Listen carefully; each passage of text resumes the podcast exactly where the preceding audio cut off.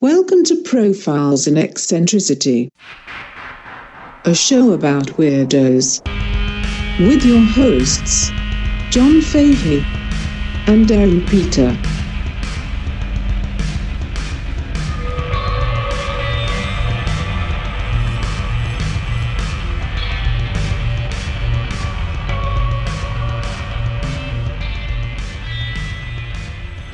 Hello, folks. Welcome to Profiles and Eccentricity. We are a show about weirdos. My name is John Fahey. I am joined by a glistening baby under the sun, Mr. Uh, I'm just a baby, Aaron Pita. Yeah! I'm Hi. sorry, I'm just a glistening baby. Yeah, and then a handsome, rugged fellow by the name of. Matt Brousseau. Hi, Matt. Hi. Ooh, rugged. Hey, rugged. Hey, John. Hey, How are you? I'm great. Yeah? You Yeah. look great. Um, we um we gotta straight up off the bat. We gotta ask listeners a favor, guys. We could really use your help bumping our new episode of Bleak and Review, Matt's other podcast. Yeah, yeah, yeah. We need to usurp a couple of these other, you know, episodes These out there. guys think they're big shots. They're not. No, if, not. You're, if you're a fan of uh, the episode where we talk about the Spit Man of West London, Yep. well, the Spit Man and his Fiver guy Yeah. make an appearance on Bleak and Review. Can you, wouldn't- believe it? You wouldn't believe it. Uh, me and Aaron's uh, pickup artist uh, parody characters Heath Barcelona and Randy Rigg. Uh, uh, once again, new video on YouTube. Uh, Just go to Barcelona University Yeah. Vegas. Go to YouTube and just type in Heath Barcelona. With Yeah. a legend on it. Huh? With a legend. Oh, yeah. Brianna Banks. Yeah, absolutely. Brianna Banks is in the episode, which is incredible. Uh, plus, it's me and fucking Aaron at the AVNs, which is Yeah, that's amazing. ridiculous. Oh, it's great. I it mean, was so funny. come on. And then speaking of, also related on that episode is uh, on that Bleak and Review episode, we also play porn stars Max Load and Amber Alert, Yes, yes. Amber- which is so Very stupid. Stupid. If you like all the dumb shit on profiles, this is um, me and Aaron getting really dumb Yeah. on uh, Matt and Kevin's great podcast, which is really, I mean, the podcast is really so good for getting comedians to be able to flex yeah. Mm-hmm. character muscles and work on that stuff. Yeah. Um, it's the first time I ever did a character thing was on that show. Mm-hmm. Um, and now me and Aaron have done that stuff live on stage. Yeah. and It's see, people seem to be liking it. Yeah. Um, but guys, Please, b- please Bleak and listen to Review. it. Me and Aaron needed it for our egos big time. Uh, and it's really fun. It's really stupid. We have a whole bunch of fun. Yeah, I mean, if you're really into the P talk, uh, I mean, I think every single character we did definitely Everything's stupid. everything's so dumb. Yeah, but we we, also do did- pepper in some funny, smart stuff. It's sure, not sure, sure. but it is mostly It's- stupid. Yeah, it's dumb. It's dumb. It's smart dumb. Yeah, We also did two characters, uh, two guys about to nut. yeah, yeah, and they were, you know. Try it out. Just Try go, it out. go, go! Download it. Try out Bleak and Review, Yeah. and uh, subscribe. Right. Subscribe to us. Yeah. mainly. uh, but try out Bleak Review. Check out the episode. Let us know what you think. Yeah, it's a great podcast, and uh, there's a lot of really funny characters on there. I um, I haven't done enough to hype the the whole Heath Barcelona second video yet. It's really stupid, really funny. Aaron did a whole lot of work with graphics and audio cues and a lot of stuff. You really did a fantastic job. Thanks, buddy. It's- Thanks, buddy. The next one's it's gonna be. beautiful. I think the next one. I got a new camera, Yeah, and so the next one will look a lot better, and it'll sound a lot better. I think Sure. it, we're ready to kick that thing into high gear. So if you want some more stupid. Uh, bisexual, cocaine addicted pickup artistry stuff. Uh, get ready for that because that'll um, we'll, we'll shoot the next one soon. yeah. Uh, this one, um, I've got I've got a little profile for. Uh, for a very uh, audio centric uh, audience, if you're at all a, a nerd about record producers and stuff like that, this uh, this guy just fascinated the living shit out of me. But first, uh, Matt, you got a little something to bring to the program, don't you? Oh, okay. We're gonna Give go it with to this. us, Matt. Well, well, you were talking about music yesterday, and I had something, and, I, and this is something I fell into last night, really. Nice. Uh, so it's kind of um, fortuitous that uh, you're talking music, and this one isn't. Uh, well, we'll we'll we'll we'll see what it is. Try it out. All right, we'll try it Try out. it out.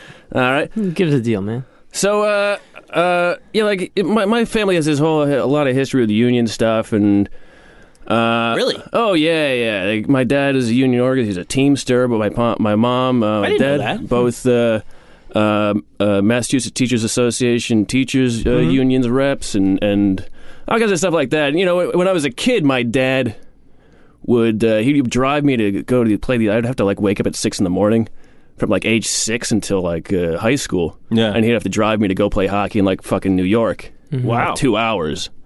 And during that time, there's nothing to do when the radio cuts out, you know, or when it's repetitive. He just he puts his music on, and so he had this one uh, album that was called "Don't Mourn, Organize." Wow. And it was all this music by this guy named Joe Hill. Right. And Joe Hill was uh, basically became a union martyr. Really? And that will tie in eventually. But right now we go to 1950. Okay. Saturday Evening Post. There's a three part series written by a guy named James Morton called The King of Thieves. Now, in this three part series, James Morton. He says that uh, he goes over his life. He says that he robbed trains and offices in over 40 states during his lifetime, starting in 1900 and uh, ending. You know, by this point, he's he's almost 60 years old. What was this series released in? Saturday Evening Post. Okay. You know, it was a, it was a periodical at Yeah. the time. That's a newspaper, John. Cool. Now, some things in this, uh, it turns out some things in this story were not true, or they embellished, or glossed over. And one thing is certainly not true this guy's name was not James Morton. Hmm. This guy's name was also not F.C. Wheeler, James Framer, James Franklin, James Morton, James Martin, George Moore, George Lawrence Moore, Lawrence George Moore, George Lawrence, James Herbert Osberg. These were all names he used to cover up his real name, which was Magnus Olson. Hmm. These were all names that were passed around through police offices and uh, uh, pre- precincts. all Magnus over. Olsen is such a cool name. Right. Well, he was born in Norway in 1881. His family moved here when he was three. They moved to Evanston, Ill- Evanston Illinois. And uh, then when he was 10, both his parents had died. They don't, they don't say how. But he moved in with an uncle, and then he became just like a shitty kid. Yeah. Became a tough. He started running with this gang. Uh, they called themselves Filipinos. Uh, um, I, I think that's a whole like nationality of people. I don't know. if That's just a gang. Way to Filipinos. Yeah. That's great. And according to the newspaper, the local newspaper, they were known for burglary, burglary larceny, and malicious mischief. Those goddamn Filipinos! oh! And so his uh, his his cri- he starts committing crimes uh, around age 17, 18. And he's first arrested for armed robbery, and he served 16 months out of a possible 20 years. Jeez. Just, you know, good time. He's a good kid in jail. Filipino privilege. Now he he gets out a, a, a good time served, and uh, six months later he's backed in again for robbery. But they don't know who he is. He says he's someone else. He gives one of his aliases. And you know how it is back then. It, it takes a little while for the information to go back and forth. Sure. So in this time they let him go, and he flees because he's in violation of his parole. He goes out west. He follows the harvest. At one point, one of his jobs was cleaning the sprouts off potatoes in someone's root cellar. a total jerk off job. Get that shit off my spuds, you Magnus motherfucker! You Filipino You Fili- piece of shit! You These- motherfucker, you! These potatoes look like shit! guy's Asian. He's Filipino. He's Norwegian. This is, this, is a, this is a tough life, and uh, he doesn't like it very much. He goes back to the Chicago area. They arrest him. They realize who he is. They arrest him for parole, parole violation. They put him in jail. He gets out uh, not too long after that, and he moves out west. He wants to go to Alaska, but he can't get past Seattle, so he starts going down the coast. He uh, gets into California, and it's there he uh, he tries to rob a boxcar again, and he's arrested. Spends three and a half years in Folsom Prison. Whoa. And you know what happens there? They don't rehabilitate you. All he Hmm. learned in there was the essentials of the stealing trade. Right. His uh, his roommate was a guy who taught him how to break safes. Mm-hmm. And uh, so from there, you know what he did? That's it. as soon as he left, he started robbing boxcars up and down the West Coast. Wow. Now, uh, 1907, they arrest him because he was just walking down the street and just beat up a stranger. Jesus. Obviously, he's got some issues. Uh, Sure. Uh, they let him go. Three weeks later, he's arrested because he looks like a man who killed, uh, who tried to rob a house and then killed the guy who owned it. But he just looked like him, so they didn't have any proof because that guy was dead. Right. Yeah. So then he uh, he's, he's tr- heads back to Chicago, spends a week there. During that time, he breaks into a house, steals a bunch of money orders, and tries to burn it down. They catch him because it turns out he just stole receipts, and he's at a bar just trying to turn in receipts. Jesus Christ. 1908, he's arrested for robbing a boxcar in Reno. He gets two and a half years there. During that time, he decides to write a false autobiography about how his, his farm life in the West is tough to try to get uh, uh, clemency and or leniency. Huh. They don't ag- really like it, so uh, This book sucks. that was Two more poorly years. written. It's just a bunch of receipts. Uh, in 1911, he's arrested for stealing furs and silks. All right, now we're talking. Uh huh. As he's leaving the building, the cop sees him. He runs up into the hotel uh, nearby, jumps through a two story uh, wild, uh, b- window, lands on a tin roof, falls through it, and lands right in front of the officer who is chasing him. wow. Good stuff. Damn, kismet. Uh huh. Now, in 1913, he's arrested under suspicion of robbing a brothel. What? Like of money. Well, uh, so his He partner. just steals a bunch of He just- he took- prostitutes. He took a whole brothel with him. He just wheeled it out of town. They stuck all these hookers in a bag and left. Give me the nut. Well, what happened is his partner went there. His partner saw that there was a bunch of money. His partner tried to rob it, and then uh, they arrested his partner. And then this guy shows up the next day under an alias, and he says, "My name's Frank Wilson. I, I think a friend of mine uh, might have left something here." And so he picks up a madam and he goes into a room and he tries to rob her. They call the cops again. He flees. The next night, two fires are started in the building. And they're like, "Well, I can kind of guess who did this." Right. So they arrest him under suspicion of this, don't have any proof, uh, and they let him go. Now, he's robbing cars in uh, uh, Elko, Nevada, and Ogden, Utah. And in between both of these cities is a place called Salt Lake. And on January 9th, 1914, this man named John Morrison, him and his son, they run a, uh, uh, a grocery business in Salt Lake. And for the second time in four months, they're in a shootout Jesus. and John Morrison and his son are both killed. The first thing the police do is they arrest Frank Wilson, Right. FC Wilson, as he's calling himself at the time. He convinces the cops that he didn't do anything wrong, and by convince, they mean bribe. And he says, this is the only time in his life at this point he's, he confesses to a crime. He says, oh, actually, you know, I'm not guilty of this, but I did rob that, rob that boxcar in Elko. And so they ship him out to Elko, Nevada. And so what happens next is the cops are looking for someone to pin this on. They need to find someone who did this crime or looks like that. They arrest 10 other people. Uh, don't, uh, none of, they don't feel like any of them did it. And then they hear about this one man who went to a doctor's office that night with a gunshot wound and he's a Swedish man, tall, fits the description of Frank Wilson, and his name is Joseph Hillstrom, or Joe Hill. Mm-hmm. Now, Joe Hill is a musician, poet, international workers of the world, uh, uh, member, organizer, uh, big union guy, and they were not looked upon uh, uh, well by the cops and people in power. Sure. So they, they think he's the he was once arrested for vagrancy. Right. Standing around. Yeah, hanging out. Uh-huh. or organizing.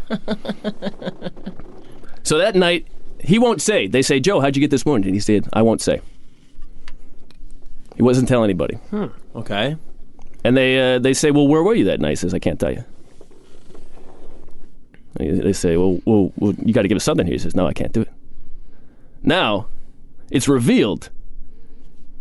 In the 2000s, a man is doing research on all this, and he discovers that Joe Hill was in love with this this 20 year old woman, and a friend of his was too. And he was ma- his friend was married to her, and they divorced, and she fell in love with Joe. And Joe told her in a letter that he had, was shot by his friend over this woman. Oh fuck. Mm. And in fact, Joe says during to the cops, he says, "My arms were up. That's where the bullet wounds uh, are from." And if you, uh, they have uh, examined his coat, and they found that the bullet hole that went through his coat was actually four inches higher than it would have been, indicating his arms were up. Wow. Forensics. Forensics. huh? Science. And so this whole story right here, this whole uh, Joe Hill thing, eventually he won't give up whatever happened during Mm. this time, and so uh, most people think he's innocent of it. The cops don't believe it. Uh, President Wilson, at the time, he he uh, goes to the the. Uh, the governor of Utah and he asks for uh, for him to be released or, or not executed. Really? The governor of Utah says no. Wow. Uh, Susan B. Anthony uh, did uh, no. Who's the uh, who's the blind and deaf woman? Uh, Helen Keller. Helen Keller? What did she say? She also, uh, I don't know how she got involved, but it's like, I, I don't know if we can trust you on this one, Hal. Yeah. Uh, so anyway, they execute him. Whoa. Firing squad. Really? Yeah. And he, the the story is that they bring Joe out to to uh, get shot, and uh, the guy uh, running the running the guns, he says, "Ready, aim," and then Joe Hill says, "Fire, go on and fire." Wow. fucking motherfuckers! I fucked all your wives. Spit on me, piss on me. And the belief is that uh, Joe wanted he wanted to become a martyr for his cause. He kind of believed that his union cause was bigger than him, and he figured he would go down for this. But Yeah. was the, I, did he mention that during this whole like Yes, he he was espousing his union?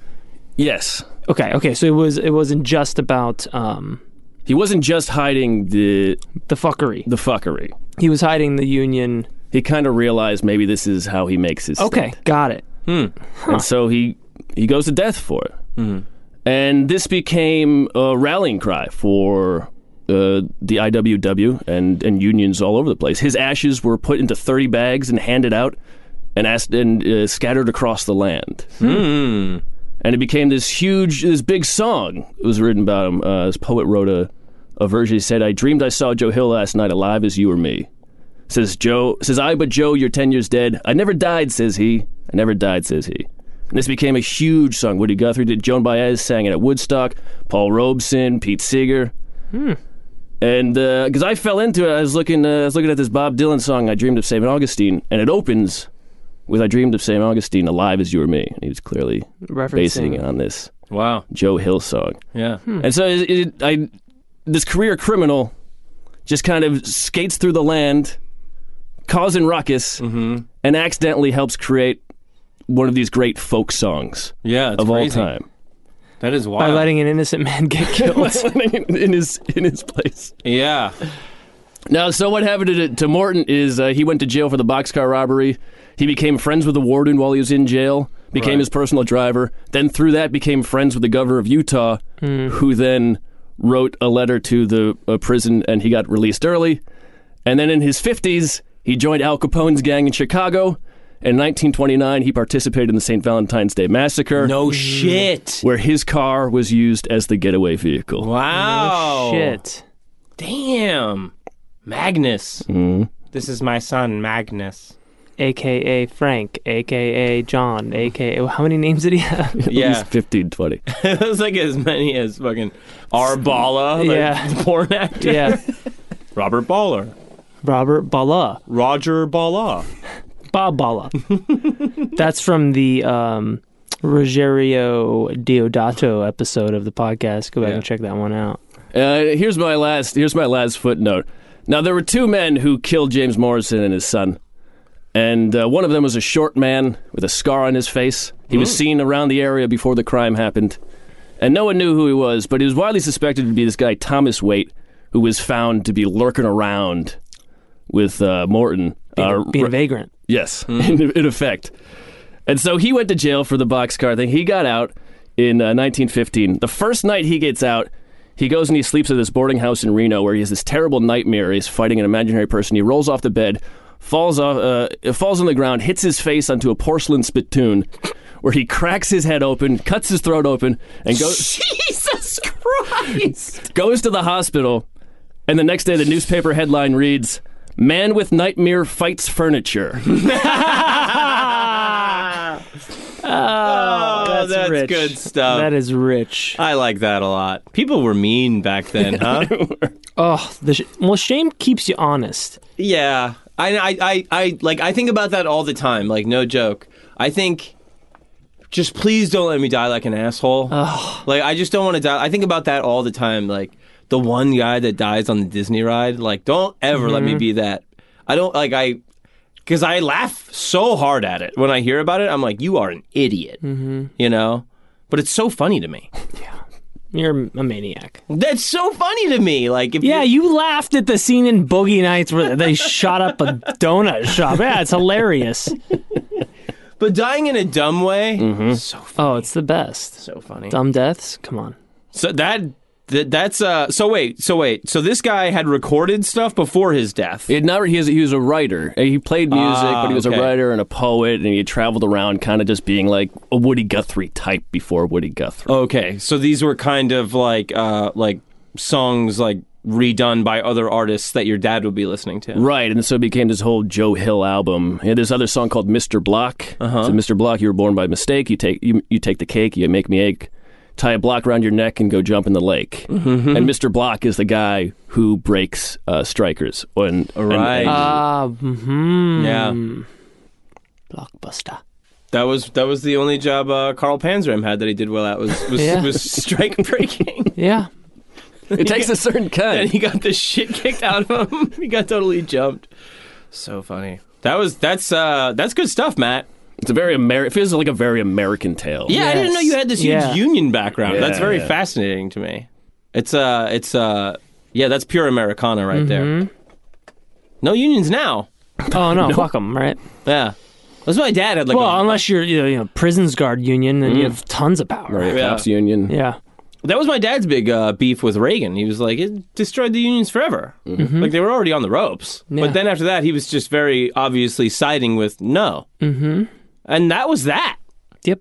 And there's no unions now. No, there's I mean there's teachers unions and then there's like police. No, yeah, there's cops, yeah, whatever. But like, you know what I mean? Like there's It's a lot of government employee unions. yeah, There's not a lot of um you know private unions. The Teamsters are still around, but right. But it's like you know people talk about like income inequality and stuff like that. It's like yeah, you got no fucking balls. no bargaining power. Yeah, My grandma worked for the Teamsters for she retired. She really. retired working for the Teamsters. Jesus Christ. Yeah. What? What? Uh, how'd she get in there? Oh, she whacked the guy. Nice. No, she was uh she did like some like bookkeeping type of stuff, I think. Mm-hmm. I didn't know I was doing the show with a bunch of fucking communists here. You know what I mean? Yeah, my dad was a long haul truck driver. Really? Oh, very nice. That was his college gig. No shit. I don't get paid that much anymore. No. Straight up uh, Teamster, huh? Yeah. Wow. Long haul trucking used to be very very nice, and the cat the trucks. Oh, hell awesome yeah. sleeper cabs in the back and all that. Very cool gig. But then they don't pay you anymore. We're gonna get a little political here, listeners. They don't pay you anymore uh, as gas as diesel prices went up and shoot up. They they never like increased the prices Oh, yeah. uh, or the pay. Yeah. It's crazy. So they Yeah, just, well, they just and do a I- lot of speed to stay up. They, yeah, dude. I mean, like the job is also now probably they think going to be the first uh, robotic thing. Yeah, Uh, So it'll just be gone. Mm-hmm. So even like it's not a great job, but it won't be a job at all. They're Yeah. saying like pretty soon. Now you can get killed by a robot. Yeah. A Yeah, they- robot can drive you off the road. yeah. Now the robot's doing speed. robot glory holes on the road. Uh, yeah, actually, they just had the first uh, automated truck just made its first cross country journey like this week. really? Yeah, yeah, and I think Caterpillar beat Tesla to the punch. Jesus. No shit. Yeah, Wow. I'm pretty sure it was Cat. I think it was Cat. Yeah, All right, guys. I want to tell you a little bit about a guy. Um, this story is super, super fascinating to me. Um, this guy uh, just became kind of um, just an audio maniac. Um, he he, uh, he was born in 1929. His name is Robert George Meek. Goes by Joe. duh. Roll, what? what? Huh? So he's you know he's out like in the countryside of England, whatever. Um, his uh, his mom wanted a daughter, but she got Joe. Oh, great! That usually turns out so well. So she uh, dre- uh, put him in dresses till age four. Uh, Oh. yeah, Where's his dad? I, don't- I, I, dude, I, I don't know, but the the other the other boy, What the fuck? the other boys were outdoor boys, and Joe would always be in the shed playing with electronics. In his dress. Well, I mean, like no wonder you put him in dresses. You know what I'm saying? They're like he was an indoor. It's like, well, No, he didn't want to was he go gonna outside. go outside, frolic in his dress? He Like, was, try- he was probably trying to make his own electric chair to kill himself. Uh, right, but I mean, he uh, so he he starts just fucking around with electronics like from a very early age. He becomes extremely involved, um, just obsessed with it. And he's, I mean, he's fucking around to the extent that uh, he's manipulating audio stuff with tape stuff, He- and this is just stuff that he's found. Uh, begged for, borrowed, whatever. He's just fucking around with stuff. And they said, like, he had maybe the first incarnation of a television in his area of England at the time. no shit. And so, thi- Oh, Yeah. I mean, this. He was born in what? 29, So- 1929. So, he's he's way ahead of the curve as a ten year old. Absolutely. Absolutely. Yeah, I mean, there's, bar- this, there's barely electronics. It's just some like weird world you can dive into. Sure, You know what I mean? sure. Uh, so he's music, uh, recording all that stuff, and then like he's like, like, playing stuff backwards. He's doing all that weird shit, and Mm-hmm. it's just like he's trying it out. You know what I mean? He's like doing all kinds of fucked up weird stuff, and being like, oh, when I do this, this happens, and it's just all pure Mm-hmm. experimentation. Um, he he grows up. He uh, he does uh, national service in the RAF, Mm-hmm. and he's uh he does radar stuff. That's the Royal Air Force. Yeah, for the our Royal Air American Force, listeners. right. And so he gets involved with radar stuff, with, uh, which pushes him more into audio shit. Mm-hmm. And uh, also, he gets really he's really into space stuff. You know, mm-hmm. um, he uh, he gets a job at a studio and uh, Post war, post po- yeah right. post World War II. right. and he's he's um, he's messing with stuff without telling people. Very, very nice. Yeah, like he'll distort the sound on the piano, like on jazz records and stuff like that. But then the record would become a hit. So then, like after that, he'd be like, "Yo, I did this, this, and this that you didn't know about, and that re- sounds fucking dope." Because people weren't like, people weren't trying to fuck around. With They were not shit. trying it out. Right. They were not trying it out. Because the thing was, is like.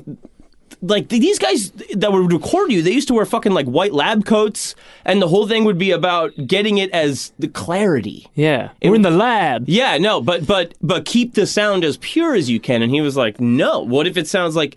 So he, this guy, really was the one that created the idea of using the recording studio as an instrument itself. Uh huh. Nobody was doing that before. Right. Right. Playing know? with the acoustics. Right. Um, so he was um, he started this this label, and uh, it was you know independent. He was outside the the big studio system, which was you know a massive you know huge thing.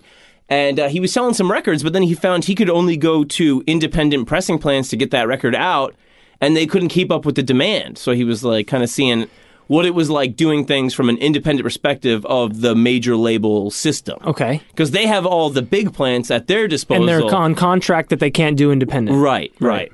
So he um he ends up starting um a production place in a, a three story flat, right? And uh, so he's got like neighbors and stuff like that. But this is the first time that there's been a recording studio outside of the studio system that you can go to, right? You can just show up if you got money, you can pay, and he's doing stuff, right? That had never happened before. Um, he gets bankrolled by a toy importer, Major Wilfred Alonzo Banks toy importer, Major Uh huh. Wilfred Alonzo Banks. Yes. That's the most insane series of words. Ridiculous. it's called RGM Sound Limited, right? It's later changed to uh, Meeksville Sound because his his name started getting around, and he's uh, he's he's just trying out uh, really weird shit. He he started with a sound. Um, that was kind of like he was trying to do spacey, like weird type shit, right? Uh, this song called uh, "Johnny Remember Me." Uh, Aaron, if you could play that for us sure. and you can hear how like he gets into some of the spacey sounds how eerie this is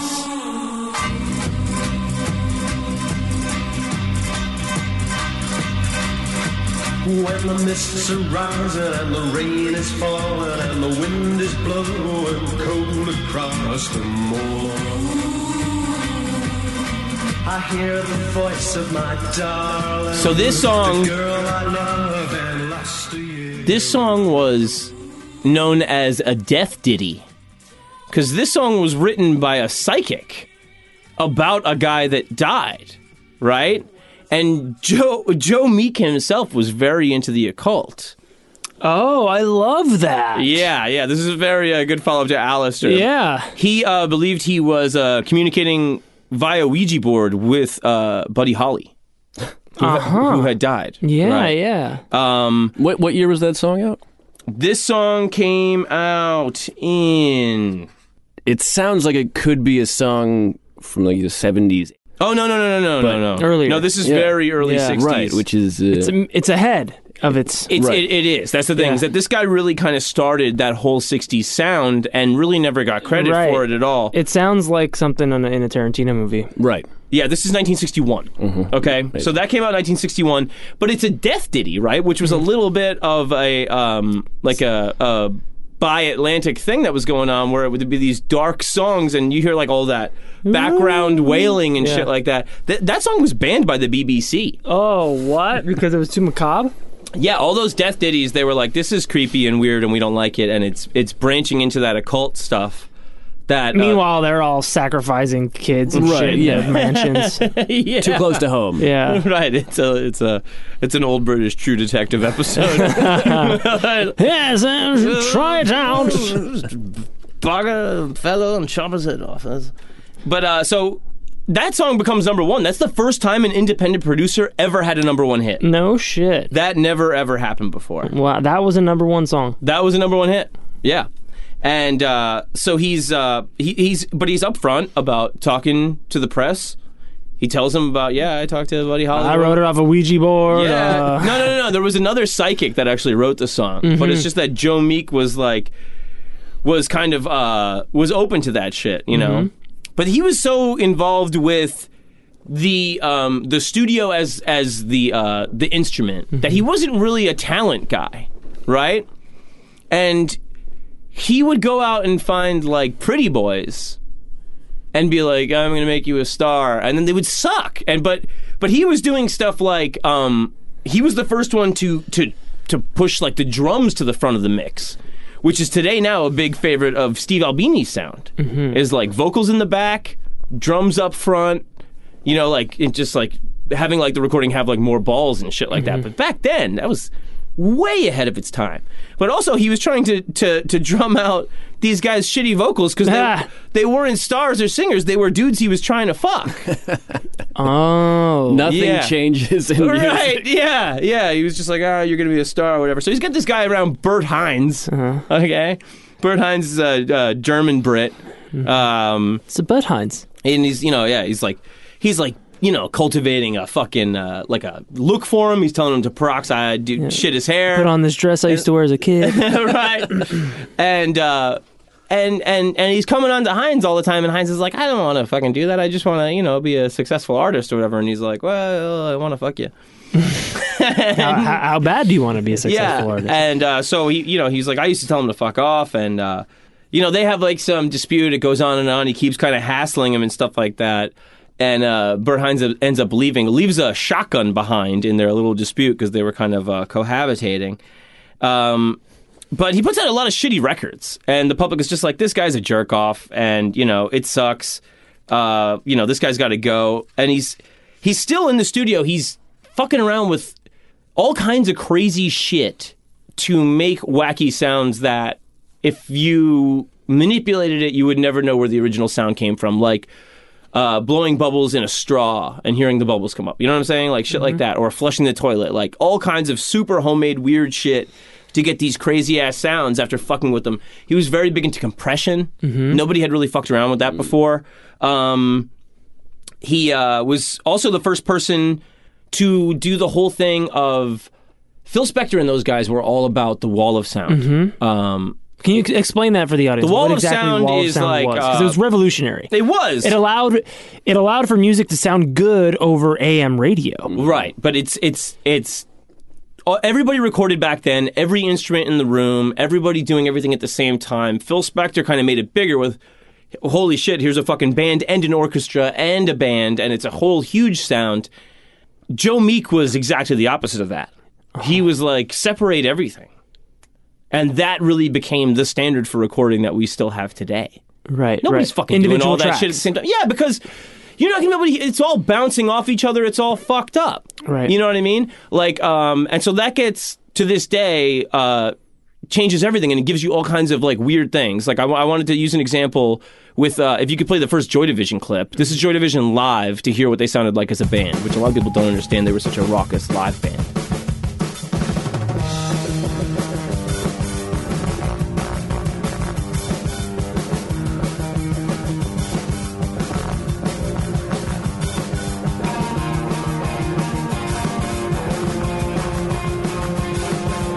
Gimme, gimme, gimme my steel reserve. All right. So this is the recorded version uh, that we're going to play next by Martin Hannett, who really embraced kind of the Joe Meek style of using space to get in between everything.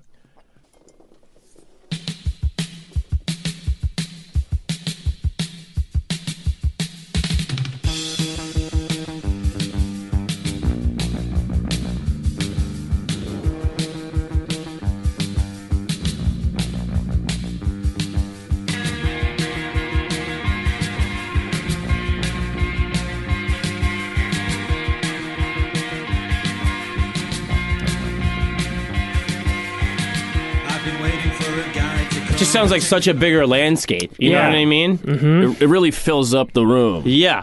Yeah. Everything's crisp. Right. So nobody was doing that before. Everybody was doing this thing.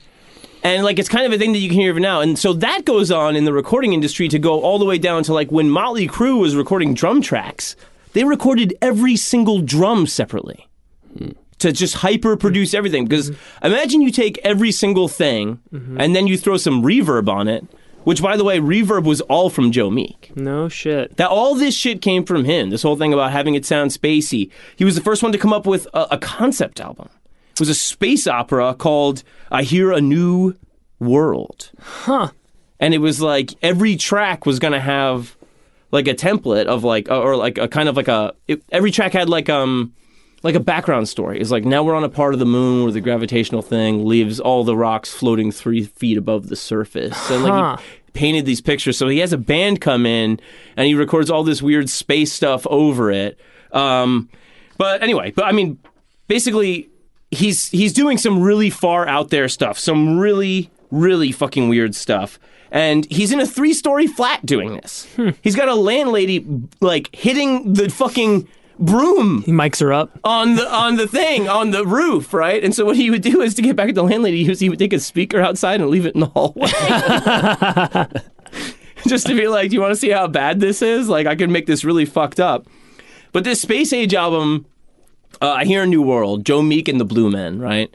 It never comes out. All he can afford to put out because of label shit is an EP with four other songs. It sells 99 copies.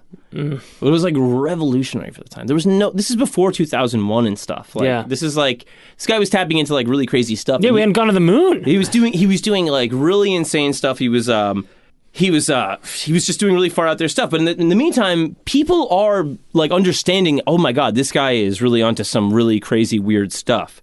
Uh, he's got uh, Brian Epstein, the manager of the Beatles, comes to him, plays him a demo. He tells him they're going nowhere. Forget it. Never mind. Skip it. Then this band comes in. He, he's like, "Oh, this guy, these guys are cool." Their singer starts singing in the studio. Joe Meek runs into the booth where the guy is singing with two hands in each of his ears, screaming until the guy leaves. that was Rod Stewart. he throws out David Bowie another time. right? Ah, Ziggy Stardust He's- Yeah, himself. he's fucking up everything, right? Uh, he's, he's- he finds uh, Tom Jones. He starts doing stuff with Tom Jones and a band. It was called like Tom Scott and the Senators. Everybody, everybody's name sucked back then. Yeah. It was like the Conrads. What? Who cares? the Conrad. The Conrads. Like no joke. That's one of the bands like in this whole like menagerie. But Tom Scott and the Senators. Get the fuck out of here. Humiliating.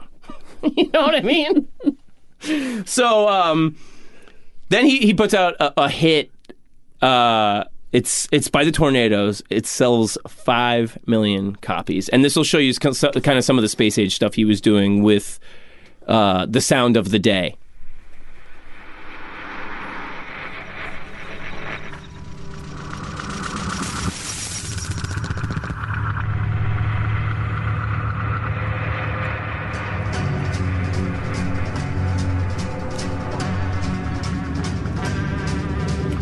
Yo, this is dope. Right? Five million copies, huh? Yeah. For the time, dude. I mean, That's a lot of We're copies. talking dude. like 62. This is what's playing when I go to the teak. yeah. Isn't that so dope? yeah.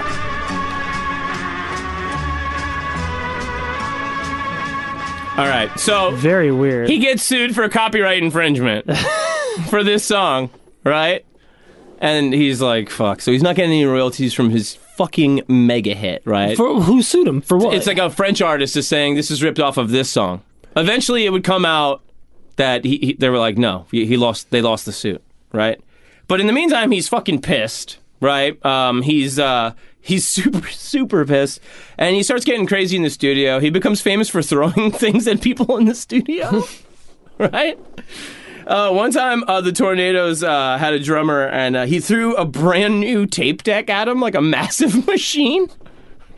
And another drummer uh, wasn't like listening to him one time, and he comes in with the shotgun Left Behind by Bert Hines. Bert Hines used to get beans thrown at him, by the way, because of Heinz beans on stage because he couldn't sing. Eat the beans, pretty boy. It's just like people were like, "Who? This guy's not cool. Fuck this." So it's throw beans at him. Long history of throwing produce. Yeah. at performers. But so he comes in with Bert Hines' shotgun and shoves it in the face of uh, this drummer. Dude, Phil Spector ripped off everything from this dude. One time, one time, Phil Spector called him up like like innocent phone call, and Joe Meek started screaming at him like, "Oh, you're you're you're stealing shit from me." But uh, yeah, Phil Spector used to fucking do this shit. Uh, he used to tie people up. Yeah, and put guns in their mouth. Yeah, he, he did it to uh, uh, John Lennon. He uh, during end of the century recordings, uh, he did it to the Ramones. Um, Joey was like, "What do you got to drink?" You know?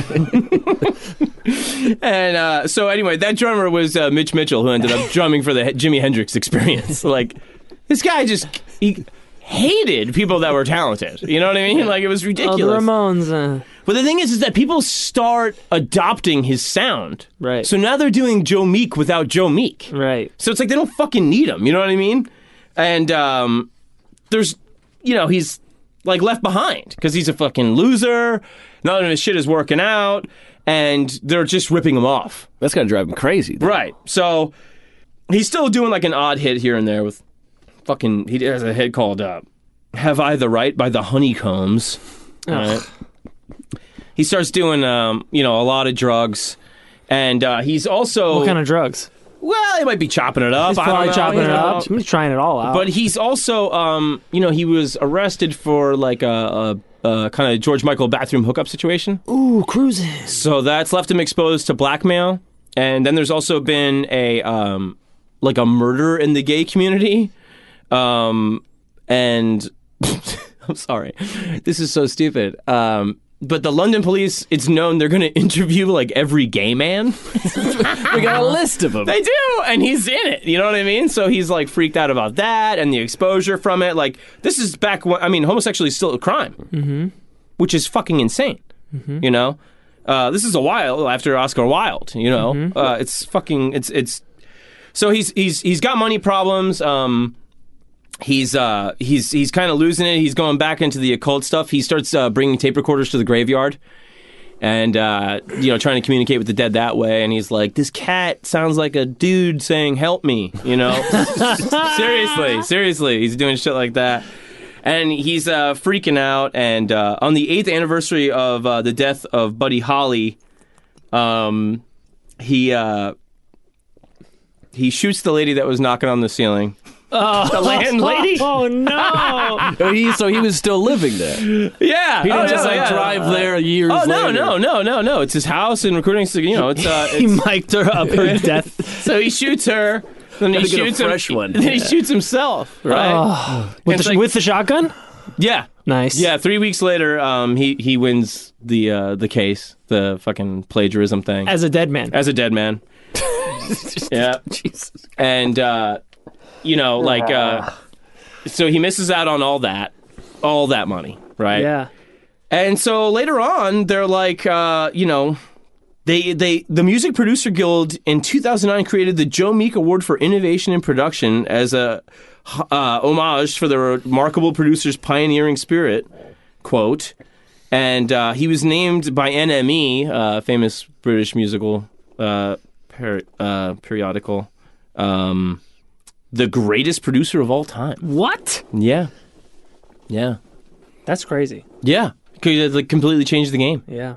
totally trailblazing, totally weird, totally uh, just trying it out. No, like Very Mm-hmm. eccentric. nobody was willing to fuck with stuff. Everybody was trying to keep it pure, and he was like, "Why? Why not? Yeah. You know, like uh, the record is gonna outlive everything. The band."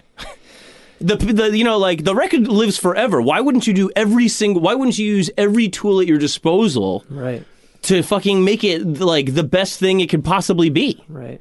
You know, It involves taking risk, and people don't want to take risks. They uh they made like a like in when they have like a famous British person they put like a blue pla- uh blue plaque there like this is William Shakespeare's house whatever so kind of like making fun of that they did a black plaque at the Holloway Studios where he lived um It was called Holloway Studios. Uh-huh. it was uh, the the street was named Holloway um but uh So it's like he still shot the landlady. Yeah, they didn't- you know what I mean? Mm. I was, I was hoping you weren't going to say they put a plaque there. no, no, no. Um, the legacy of his endless experimentation, according to MME, is writ large over most of your favorite music today. Yeah, I mean now everything's you know reverb, derez. It's all isolated, like you said. Every single track, every instrument or every part of an instrument's got its own track. Like, Right. that's, I mean, auto tune. Nobody sounds like they sound live Yeah, ever. yeah. And I mean, it's just also the thing where it's like, you know, this is just a guy that didn't have a chance. Yeah. you know what I mean. I And mean, dresses, well, I mean, you're also, I mean, just you're a gay guy at the time. which I mean, You know, you're outside the studio system. Studio system is not in favor at all. Um, and then you know you're an eccentric weirdo, uh, tough to deal with. Yeah. But oh my God, how many bad choices could this guy possibly make? Right, Yeah. right. Like that. kicking out Bowie and the Beatles is hilarious. Well, And the the fact that I mean, when you're talking about this, I was thinking about the Beatles because of how lauded they are Mm-hmm. for being the first band to experiment. You know, the, the first track Oh, that, yeah. ever, that ever had guitar feedback was on what Revolver or something. Yeah, Mm-hmm. yeah, yeah. Uh, And s- so clearly, these ideas either came to them or rubbed off onto them. Oh yeah, it, it, I mean, like that scene is the the interesting thing about the British music scene is that it's so small, right? And there's this thing of uh, like with NME, it's it's a weekly thing, so it's like every week, whether you're going through like the punk explosion or the post punk time with Joy Division and the Smiths and everything else, like every week there's a new thing, and it's like what's going on, and everybody's really dialed into it. It's felt like this onslaught ever since like the Beatles and whatever, you know. Um, so there's always all this shit to take in, and everybody's paying very close attention. Even if it's a not like well selling record, there's like people that are like, okay, they're listening, they're avidly listening. Right. So then they started realizing, like, let's just fucking rip off what this guy's doing. Like, this is weird. Let's fuck around with this. But this space opera album is just like, he was the first one to start like doing like sped up vocals so they sound chipmunksy and stuff like that. So Yeah. like, but that is like some of them are like are just like here's a space interlude where it just sounds like you're on a planet Yeah, and then some very like 60s ish music starts playing, but the guy sounds like a chipmunk. Like it's super out there, that's neat. you know? Like, uh, um, he had all of this shit recorded that uh, they called the T chest tapes because some guy after his death bought the whole lot for 300 pounds, right? It goes to auction. I think it's sold for like 200 grand Wow. you know, but it's got like, you know, 16 year old Bowie on it and stuff. Like when he was playing sax in a band and shit like that, you know? Um, but like, it's crazy, like, how there's always this thing of like this weird kind of like, uh, you know, Sith relationship between like the artist and the, and, and the producer, you know, how they're like, they're just so like, you know, they're both artists and they're both insane and both is trying to convince the other one of what's going to happen. So like it it'll become violent all the time. Yeah. It's just crazy. You know, but like these guys would have such a unique vision and stuff like that. That yeah, because, well, the producer is playing the artist as an instrument as well, right? Like, no, no, no I need you to do it Mm-hmm. like this. right, but the but the producer always has none of the collateral. You know what I mean? You don't have any collateral until you make the record. Yeah, You can go see the guy at a bar and he sings his balls off and you'll be like, okay, got it. But the producer, it's like, until the record's done, why would you trust him? right. You know, so all these guys would be freaking all the time. Like, I just started watching the Dr. Dre and Jimmy Iovine thing on HBO, and it's like that thing too. It's like all these guys taking crazy risks, Yeah. and you know, a lot of times lying and saying like, "Oh no, I'm not. I'll do it the way you want," you know, and then like, but they would always, all of these guys that would always come up, it was always because they rebelled. Yeah. You know, it's because they did things a different way. Like Steve Albini was like, you know, he, he just was a, a nerd obsessed with audio, and then like suddenly the Pixies are going to him, and then like Nirvana's going to him, and Jimmy Page and stuff like that. Jimmy Page, by the way, also in the T Chess tapes from Uh-huh. Joe Meek and stuff. Yeah, like anybody that ended up becoming anything were gravitating towards this guy. They really knew he was making like insane sounds. Jimmy Page involved uh, bought Aleister Crowley's house. Yeah. It's all coming together. They're all Yeah. fucking freaks, dude. Yeah. All of them. Yeah. Nice. It's very nice. The producers, uh, it seems like the artists were always, they always wanted to be influenced by the other artists more, or they're willing, they trusted them more. You know, Yeah. like the, the Stones. There, there's that uh, story how the uh, Satanic uh, Majesties, uh, whatever, uh, they created that because they they were sharing. They were in a room next to the Beatles making Sergeant Pepper. Yeah. Uh, and Chuck Klosterman writes that the Rolling Stones stopped evolving when the Beatles stopped making music. Right. wow. Very interesting. And so I think there's like the producer can do as much as they want, but that's they can only change stuff after it happens. The artists are still doing it in the moment. Yeah, Right. That's uh, one of my, my favorite little anecdotes about um, the Beatles is when um, George Harrison got uh, Clapton to come in to do all like the blues licks on "While My Guitar Gently Weeps," and he was like, "We were fighting nonstop." He's like, "The minute Clapton showed up, everybody was on their best behavior." They were like, "We're not going to show this guy what a train wreck we are." Basically, like, be cool, be cool, be cool, cool. Yeah, everything's great. But yeah, um, He's going deaf. Clapton. Yeah. Good.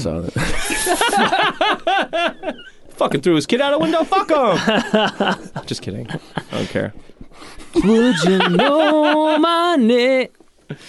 I was driving down the street with Joe one time, and uh, Joe Latchett. yeah, Shout out Joe and, Latchett. uh, it was. Uh, it was you look wonderful tonight was on the radio and it was like we were like blasting it like full volume and I, I yell over to joe right next to me i'm like this song's about his kid dying and he goes yeah what no it's not That's not.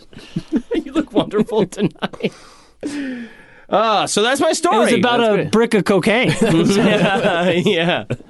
Chop it up. Chop it up. What's the difference between Eric Clapton's kid and a kilo of coke? Oh no. he would never drop a kilo of coke. cocaine. Uh, yeah, I don't know. I love that story. That guy is such a fucking maniac. Yeah, you. It takes maniacs, dude. You yeah. got. You got. I knew have this maniacs. was gonna play into your whole thing of uh, great men are not good people. But Great men are not good people. I knew you'd love that for They're that all reason. pieces of shit. Yeah, but I mean, God, I, uh, it, it's uh, if I think about everything that's going on in that guy's life at the various different stages, I'm like, that's a lonely fucking Mm. road, man. You know, Yeah. But also, I mean, you know, he did a lot of stuff that is also present in a lot of these famous producers' things where it's like they just didn't compromise. You know? yeah, hard headedness, that stubbornness can. no, no. And even even if it's but then, you know, sometimes it's like, you know, you turn down the Beatles over that. But also he you know, he didn't think that would be a thing. Right. And he probably would have fucked it up anyways. Yeah, but it's you know, it- he, they needed their produ- they But they also got to that shit that you were talking about later. Like Right. the fucking around with stuff came later. Back when it was in the day, everybody would characterize the Beatles sound as warm, right? Which he was not about at all. He was like, no, I wanted fucking, I want to be like the surface of the moon. yeah. I mean, he would- he Which would was also Steve Albini's thing. He's like, I don't like that warm shit. He's like, I want the guitar to sound like it's been left out in the sun forever, and you know, uh, just big echo, big space, drums up front, vocals in the back. I don't care if you're a fucking if you got an egomaniac singer, you're going to the back, pal. This is gonna make the radio like the the, the radio sound better if it sounds like this. And a lot of that shit is is shared by Joe Meek, you know, but just fucking you know, twenty years earlier. yeah, It's crazy. very very crazy story, John. Yeah, I like that one. yeah.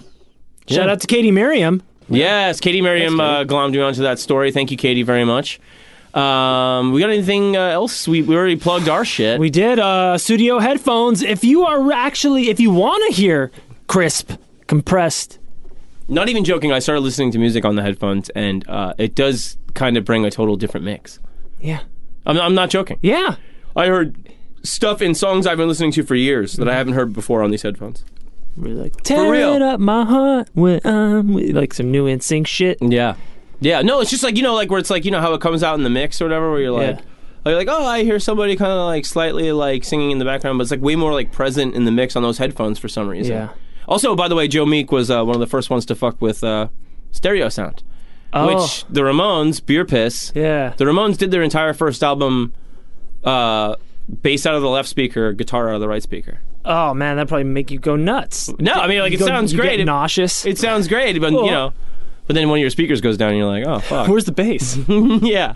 But yeah, nobody had done any of that shit before either, manipulating the sound to one side or the other before Joe Meek. wow, that's that's big. Yeah. Uh, that uh, I quickly tell one, uh, one of my favorite Neil Young stories. Then Yeah. So, so Neil Young, after he leaves uh, Crosby, Stills, Nash and Young, he goes and he makes his album Harvest, which is this great, this great uh, album. Hell yeah. And uh, so, he, but he makes it in. Uh, I, I think he he he made it in this, this strange way. But anyway, uh, at the end of the day, he had it all mixed down, and he had the it, it- it- some of it separated into one speaker, some of it separated to the other speaker. So he took one of his speakers. He was at this uh, farm out, and he put one of the speakers in the garage, and he put one of the speakers in the barn. And then him and David Crosby sat in a rowboat on a, in a pond in the backyard Oh yeah. and listened to the album, and their only thing was uh, needs more barn. Yo, man, turn up the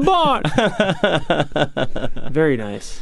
I like that. That's good stuff. Uh, Matt, you got anything to plug, baby? Uh, no, I'll be in uh, uh, Ventura in Gigi March, Lounge? but- Gigi Lounge, but Hell uh, uh, I'll plug that when it gets closer. Uh, I want to thank. Uh, I think it's. Uh, I'll fix this later in post if I need to. Uh, William Adler for his, his book on Joe Hill because that's really tied. Though he's the one who discovered the the letter and, and tied that all together. Very It's- nice. It's called the. Uh, I never died. I believe the book is called. Hell yeah. Um, we're going to have some uh, more guests on the program. I think Adam Todd Brown from the Unpopular Opinion Network is Head gonna, of the network. Yes, the chief, as it were. Um, he is going to. He suggested like five different profiles of very interesting cats to me. Um, Matt, you got one coming up that I'm excited about. Mm-hmm. Um, I've got a couple, and uh, we're gonna keep fucking around. And uh, we love you guys. Thank you so much for the listens. Um, we're uh, kind of getting more listeners all the time. People really seem to be digging it, which is like very, very um, joyous for me. I'm really, uh, I'm really pleased by how things are turning out. So thank you guys so much. Yeah, share it. Uh, subscribe on iTunes and SoundCloud, and just let it. You know, if you've got a favorite episode, share it with people. Yeah, please. And uh, like you know, if you're like on Reddit or something, nerding out about some shit, and you think it's uh, pertinent, drop our link in there, please. Anywhere you think it matters, um, anywhere you think people like weird shit, let them know about us. And uh, you guys have been suggesting a ton of stuff to us. Uh, we're gonna start getting to some of those too. Yeah. And um, keep those coming. Please keep suggesting weird shit to us because we absolutely love it. Yeah. And uh, oh, if and if I fuck up one of my like twelfth hand anecdotes, you know, feel free to tell me. Just don't be a dick about it. Yeah, don't be a dick about it. Yeah, I mean, But- you, you can tell me. I don't care. You can be a dick about it to me about anything. Right. I don't care. I like it. Okay, beat on me. yeah, Whatever. Right. Try it out, but Try it not out. to Matt. Okay, he, Oh, Matt doesn't come on. deserve it. Yeah, yeah. Uh, yeah, Matt works really hard. Aaron, you did a, a fine job of driving a long time tonight and then coming to Yeah, do the thank episode. you. yeah, I thank you. drove down from San Francisco and and uh, I came here for you guys. Really and I- appreciate I, mean, it. I really gotta pee. Yeah? Oh, dude, Let's wrap it up. Yeah, try it out. try it out. Let's wrap it up. Let's wrap it up. All right.